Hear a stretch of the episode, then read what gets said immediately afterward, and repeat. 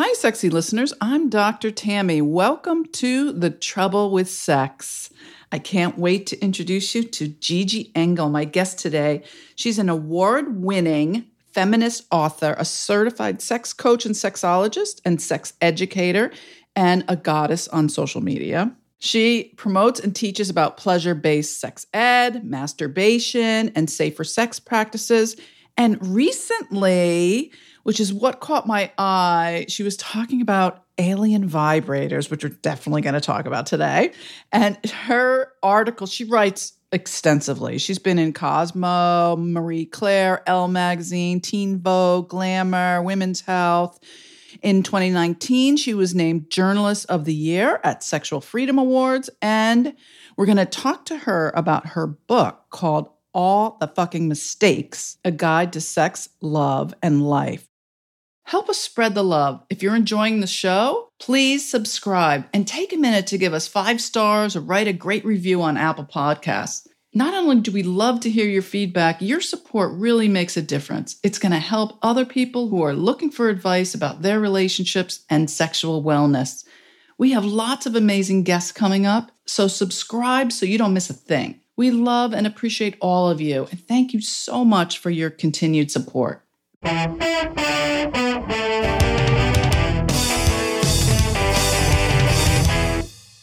Thank you so much for being here today, live from London, England. Absolutely. Thank you so much for having me. I'm really excited.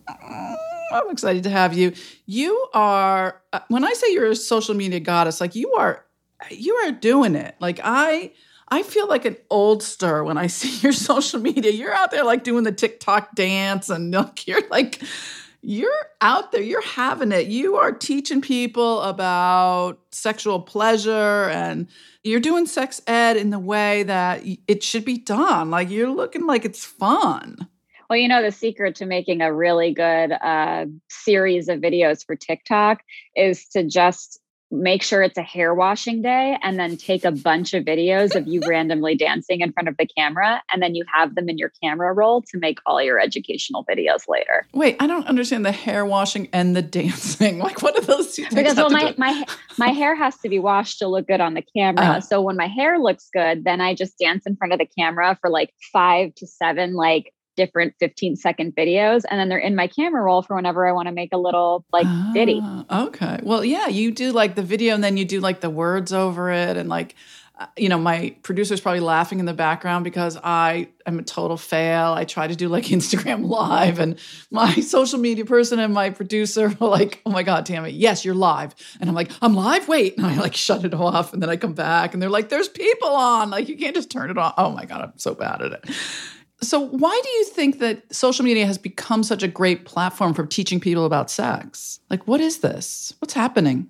Honestly, it's it's really access. I mean, it's no secret that Instagram and Facebook's, you know, who owns Instagram is kind of cracking down more on sex. But mm-hmm. the fact is, is that like TikTok and which is actually quite sex negative, even though people think otherwise. Hmm. These social media platforms are basically the only access that people have to sex education. That's so true. Outside of, you know, excellent books like yours and like mine, if I do say so myself, it's like these are the ways that people are getting their sex education because they're not learning it from school. They're not learning it from their parents. They're either learning it from hardcore pornography that they see when they Google the word penis, uh-huh. or they're learning it from social media. Uh-huh. So it's really the only place you can go for sex positive education. Yeah, but they block all my URLs. Like you can't say anything about sex and they just take it down. I mean, it's it's difficult that's the thing. It's like that. It's kind of like a right now. Instagram is like the hail mary of of sex education, and they're doing everything in their power to make it difficult. Like when I write sex education captions for my posts, I have to censor everything so heavily. Where like I spell sex with like s like and sign x underscore u a l so that like the Instagram robots won't pick it up right away. They're very, very fast learning.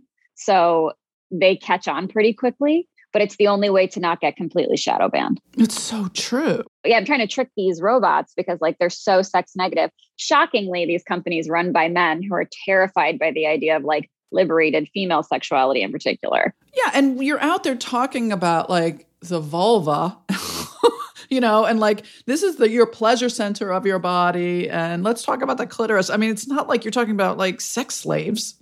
Yes, exactly. And my my content is very, you know, I'm a training therapist myself. I keep things very educational. It's not like I'm stripping on camera, which I honestly think like should be allowed, but like maybe on a different platform because they're under 18ers.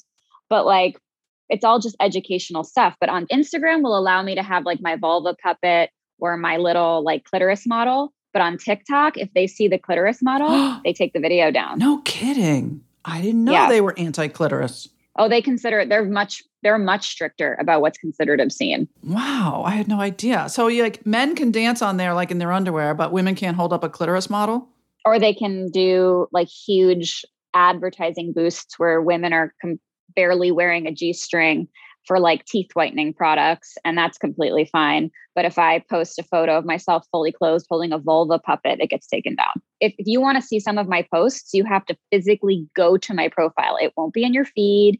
It, even if you follow me, won't be in your feed, won't be searchable, anything like that. You have to like search my name, go to my profile, find the piece of content, and then like it. Oh my God, this is like mind blowing to me. This is a fight, you know, that women have to deal with because pleasure doesn't have to do with family planning. And so, you know, women's mm-hmm. orgasm is like secondary. Yeah, the idea that a like a woman's orgasm is secondary, almost like a unnecessary but like, you know, happy accident if it happens during sex and that's how we view it. That's like such a messed up way to consider sexuality for young young women and young people who have clitorises. It's just like the idea that your pleasure is secondary to male pleasure is it's gross. Yeah, and it's not a great message to people who have penises either. It's really not. No. I mean, I, I had today I did an interview that was oh my gosh, one of the most sex.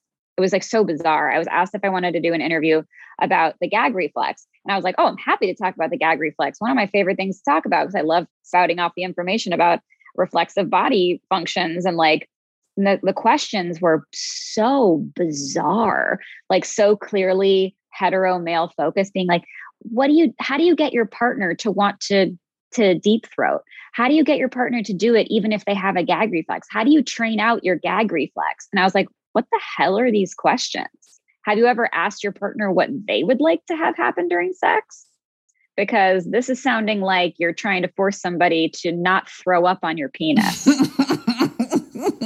without consent, right? I was very snarky in my replies, to say the least. What did you say? I want to hear one of your snarky replies. I was like, an important note if you are a person who is trying to train out your gag reflex and that's something that you find sexy and you would like to do, that's very important. If you're doing it because your partner really wants you to deep throat, I would beg you to question your motivations for this because you can use like a, a dildo or a banana and like it takes a lot of work you can train your throat to relax to deep throating, but it's very uncomfortable and it takes a lot of commitment. So I was like, you really have to question your reasons for it.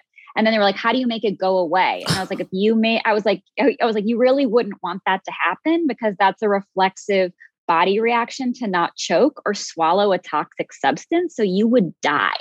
So I'm going to go with probably don't.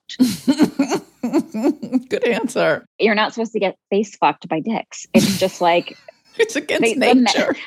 people see it. I don't know. Bruce is in the background like, going, well. well, I mean, people do it, and if you if you're a woman or a person who likes to suck penises and you enjoy getting face fucked, good on you. You do you. Like that is awesome. But the idea that all women want a deep throat, it's like you're watching mainstream pornography where these are actresses who get paid money to be good at this. It's their job. It's like asking somebody to learn how to drive by watching Tokyo Drift. so, what does it mean for you to be a sex ed feminist? Like, how do these things come together for you? I mean, I think sex education and feminism can't be unlinked. Mm-hmm. Also, if your feminism isn't intersectional and taking into account minority sexualities, people of color, who I, as a cis, white, heterosexual presenting, though openly bisexual woman, have so much privilege, like just in that space. But I, I don't think that you can be a proper sex educator without believing in equal rights for all genders.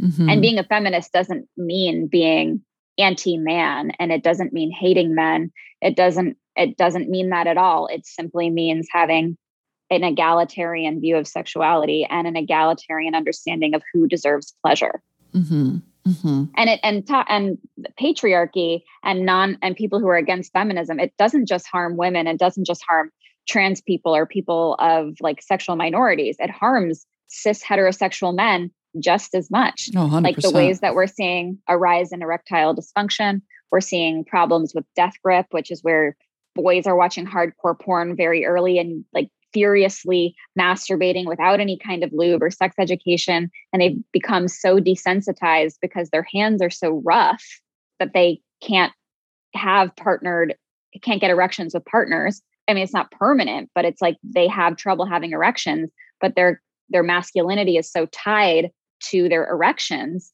that they they don't have the proper language to be able to navigate those situations. Right. They've trained themselves to only find arousal or desire in a certain way. And it, it's hard to mm-hmm. retrain mm-hmm. themselves in a relational perspective. Yes.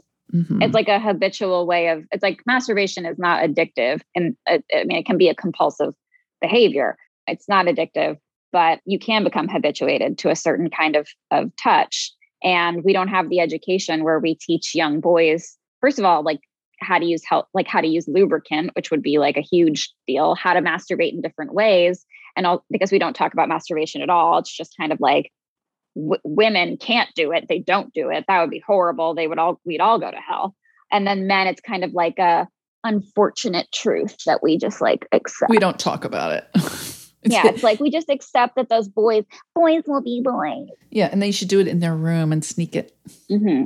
and hide it. Yeah, which you know begins a lifelong world of shame for most men. Yes, and like the mm-hmm. speaking of like just like lifelong work, like cycles of shame. It's like we not only don't talk about masturbation, we refuse to use the anatomical words for body parts when we talk to children because we're so afraid of quote like sexualizing kids when really study after study has shown that like being open and comprehensive with sex education using the proper anatomical words actually results in having sex later. It results in better understanding of consent. It results in a better understanding of your rights. And we just like really need people to stop being such assholes about this. Asshole being the correct terminology the scientific term, actually. You mean we shouldn't call it of a JJ? Is that what you're saying? like of a JJ or like a Pookie or like like a like a, a moof. I'm like, all right, like it's a vulva. Relax. Tell us about how all this is affecting dating today. I mean, I'm I've been out of the dating pool for a long time. Okay, like I'm on my second marriage. I don't think I could go back to dating today. You know, even in an open relationship, dating has like a certain you know, there's a certain ease to it because everyone sort of knows the rules. And to start fresh all over again with all these dating apps and all these like these issues around consent and swiping, how, how is that working today? I mean, I'm married as well. I mean, no, I don't have the uh, seniority that you do, but like, I mean, I seniority. I should say, like, I mean, like, I like who am I? I've been married for like I'll be two years in July. Like, I have nothing on you. Like, congratulations. Oh, thank you. As far as like the way that the dating pool is, and I mean, most of my friends are like incredibly intelligent, incredibly awesome, like well educated and very successful women and non binary people. And they get treated like shit mm. by dudes, by these, like, and I think that I wasn't, and the clients that I work with, like in, both in the therapy room and in my coaching practice, they they take stuff from dudes that like I thought we were done with just basic misogyny, asking questions like how many partners you've had sex with on a first date, being okay with somebody who's like, and this was shocking to me the other day, but somebody who's a Trump supporter and an anti vaxxer. Mm. And then my friend went on a second date with them. Wow. And I was like, how in the world with access like me are you going on a second date with this person? And it's it's really shown me that like you know women are still women and, and sexual minorities in general are still so subjugated by the male libido and by male pleasure and by these strict patriarchal misogynistic rules of gender roles that it's hard it was it's always shocking to me because i think that i live inside of this little my husband always says that that i live inside of a bisexual a bisexual queer bubble where like i'll assume that you're either bisexual queer or gay unless you tell me otherwise and i'll basically assume that you're if you're in a relationship that it's non-monogamous unless you tell me otherwise well, so you have like a different skewed viewpoint someone that someone who might be living in a different yeah. part of the US yes and i mean most of my clients are not like i have like a couple of clients who are who are bisexual or, or in open relationships most of them are you know very much heterosexual like living a very i guess what i would consider like normative life, which is for most people just everyday life. And it, it definitely it's it's interesting. And it's also disturbing when I have to step outside of that comfort zone and realize that like not everybody has the same privilege that I do to live inside of this like queer happy place. Not everyone who's queer is happy. Well, that's true. But like I live in my little like sex positive queer bubble where like everybody's like a freelance journalist and a sexologist and like they have dildos hanging from the walls. My wall in my bedroom is just all of like our room is decorated with fairy lights and then all of our BDSM gear is like hanging on the walls. That's my realities. But I think the reality of like dating apps and is that like you know dating apps have made ever have made dating so much more accessible and so much harder for people there's a lot of choice. I think when you're online for men, there's almost like there's there are fewer boundaries mm. to like how gnarly you can be to somebody. Well, and there's so much expectation that you're just gonna have sex on the first date to see if you like each other. It didn't yes. used to be that way. It used to be be like, okay, we'll see if we like each other and then we'll sleep together, even if it's pretty quick. You know, now it seems like that's like the the filter. I mean, I basic my like basic advice now for people is to have a video date with somebody before you commit to an IRL date, especially with like the pandemic. And somebody you both have to be vaccinated in order to if someone says they're not vaccinated or haven't been or like against being vaccinated, do not go out with that person. That's a huge red flag. Do you demand to see their vaccination card? I mean, is that going to be a thing? I mean, now? I I I think you can't, I don't think it's unreasonable to ask for that. Mm-hmm. I don't think it needs, it's necessary that everybody asks for that. It's okay to like trust people if you, if that's your choice. I don't think it's unreasonable to be like, I want to see your vaccine status. It's like COVID is deadly. Yeah. People freak out about the herpes virus. Freak out about COVID. It can kill you. So tell us why you wrote your book, All the Fucking Mistakes A Guide to Sex, Love, and Life. So the book came out in 2019. And I like to think of it as a time capsule of who I was at that time. It's a. Wait, how old were you at the time? Can you tell us? 26, 27. Okay. I wrote it when I was like still living in New York. It was like very much like when I was in a stage of my life where I was heavily into both journalism and also very much into oversharing. and I mean, I still overshare like plenty. So it's a lot of personal stories. I also, but it's like a, I think it's very empowering. It's also much more sweary than I am now. Is that why I it's called of, all the fucking mistakes? oh yeah, I say fuck like every other sentence. I actually made like a full collage of my book because I believe in celebrating your achievements, especially as women where it's like the book, I'm looking at it now, it's like the book and then a bunch of pages of it. And if you, there's not a page that isn't like, what the fuck? This is fucking bullshit on every single one. I wrote the book because it just, it, there was something missing in the market of just kind of like everybody needed a big sister to just be like, this is how you do it.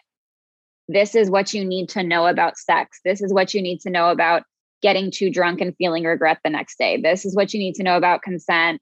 This is what you need to know about lube. This is what you need to know about sex toys. This is what you need to know about BDSM. Here's the advice that I wish I had get I had known when I was like in high school and college. And here you go. That's a great idea. And I appreciate that you interviewed me for your book too, by the way. Yes. And your advice was absolutely invaluable. It was like incredible. I interviewed a ton of experts, you being one of them. It sounds like you maybe had a little, you know, anger that you needed to get out. It is there and owned in the book. I'm like, this is going to be a real homage to like all the girls who were told to be good girls mm-hmm. and all the girls who were told not to be that kind of girl because fuck that. you were breaking out. We'll be right back. If you've ever been interested in becoming a sex therapist or a sexuality counselor, find out more at integrativesextherapyinstitute.com or istitraining.com, I-S-T-I training.com. ISTI trains therapists to be the best sex and couples therapists that they can be. Classes are easy, they're online. You can download information anytime and apply today. That's istitraining.com, Integrative Sex Therapy Institute. We have a question from a listener. Lori says, I'm a woman. I'm out there dating and I love men. I consider myself a feminist and I feel like it's up to us women to help change the paradigm when it comes to gender roles. How do we women help shift men's expectation when it comes to sex without shaming and alienating them? Oh, that's a good question for you. That's an excellent question for me. I mean, you're not incorrect, Lori. It is women's responsibility to help shift the paradigm, but that is not all it is everybody's responsibility to help shift the paradigm. And putting that kind of responsibility on women as like, we have enough shit that we already have to do. Uh, we, we don't really need shit. enough. I was like, too much shit. We really don't need another responsibility that's entirely falling on us. It's not our, it's not your job to tell a man where like what a clitoris is. It's not really your job to say that you're not down to deep throat. It's not your job to say that you deserve to be treated like a human being. It's society's job to change. And so putting that kind of onus on a woman is not particularly it's not particularly fair and nor is it like nor is it going to get the ex get the results that we would like, which is gender equality the only way that we can really have gender equality to have everybody being treated as if they were a normal human being is to like is to burn the patriarchy to the ground. Yeah, but how do we how do we change society if women don't stand up and say this is what my clitoris is, this is where it is, no, this I mean, is where you find it? I'm not saying it's not women's responsibility. I'm saying it's everybody's responsibility. So the it's like not just women who are responsible to be like this is the clitoris, this is what you need to do, this is like where I it is everybody's responsibility. Like, this is what I like. This is what it's your like your response. You're the only person who's responsible for your orgasm. Right. Let me just say that. I agree. So masturbate, figure out what you like, be very the more comfortable you get with your own body, the easier it becomes to have the language to express it. Use lube, carry lube in your purse with you. A good organic lube that isn't like disgusting KY jelly that's full of gnarly ingredients if it doesn't have the pH listed on the product, don't buy it. That's kind of like my catchphrase. And if and if you're with somebody like a male person who is who sneers at you for wanting to use lube or says stupid shit like oh don't worry i'll get you wet enough and then skips foreplay and tries to just like penetrate you Mm-mm. then you probably shouldn't see that person again because they are dumb and it's not really your responsibility to educate them it's a it's it is kind of it, it can be important and empowering to be like you don't really know what you're what you're doing. Funny personal example i i was having casual sex with a guy for a while. He was like a you know c plus lay whatever. Like you know not great whatever but you know he was there. It was convenient and I was getting ready to go home and he was like asking me if I orgasmed. And I was like, no, of course not. Like we just had like kind of random intercourse and I'm just like go get coffee with my friend. And he was like, well, I had a girlfriend who once orgasmed every like 26 times in a row. And I was like, oh, sweetie. I was like, oh, honey, no, no, no, no that was fake and kind of had to like explain that to him. And like that's that's like that's a big one. Don't fake orgasms. And i know that we fake orgasms for a lot of legitimate reasons like when it comes to like safety and just trying to if you're if you're someone who experiences like painful sex sometimes people fake orgasms to like have it be over with. And like i'm not trying to diminish anyone's experience but faking orgasms does you a disservice. It does women a disservice. It does everyone with a vagina a disservice. And it ends up doing males a disservice because then they think that they have some kind of magical penis that's going to deliver pleasure to a vagina when vaginas actually have very few touch sensitive nerve endings and all of the pleasure center is in the clitoris. Right. So until society sort of changes and catches up, you know, and we can educate men a little bit more on what, you know, what women's pleasure is about and what women's orgasm is about. How can we help with Lori's question when it comes to shifting men's expectation without shaming them or alienating them or canceling them or whatever, and helping them maybe. Uh, what I'm thinking is helping including them in that conversation. So, what would make it easier? I'm wondering, like, your thoughts on this. Like, what would make it easier to have an open conversation during dating or before sex or during sex, like for both men and women or whatever body type you're in. Like, how do we make that such, you know, between you and I, like, how do we create some kind of language that is so common for people during sex that opens up some kind of dialogue so that everybody gets what they need? I love that this that this was kind of the direction, the question, because this is something I'm an expert in. We do it through dirty talk. When you're dating somebody, and a lot of that open, that first dating is through Snapchat and it's through texting and it's through, and which is a much easier way to convey your needs in a hot, steamy way that doesn't feel like you're being vulnerable and putting something on the spot. So saying something is it's okay to be graphic, right? Yeah. To be like, when you're like having sexting somebody instead of like jumping right to like the intercourse part, which we all do when we're watching like free tube sites of on Pornhub, is to be like, and then you know you kiss down my stomach and like spread my legs and do like small circles around my clitoris until i like can't take it anymore a person might read that like a male person might read that and be like oh shit like i never like really i like never even really okay okay okay okay okay okay or be like and then i grab my vibrator while you're inside me and move it just right so that we come at the same time it's kind of like unlikely that you're going to come at the same time but it gets the message across i'm bringing my vibrator into the bedroom mm-hmm. and i actually need it and, and talk I, about and I want it, and it could be sexy, and we could yeah. we could make these make things sexy. Hot. Yeah, yeah. I mean, my husband would probably kill me for saying this.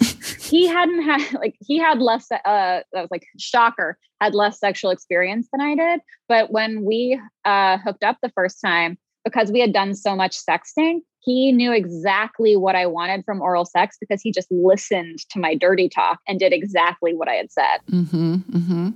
Yeah. So part of this is really, you know, ec- you know, educating women on how to do that, like what to say, how to say it um, you know, what we need is like a little check sheet. you know, check here if you want slow circles. Check here if you want it hard and fast. Now send.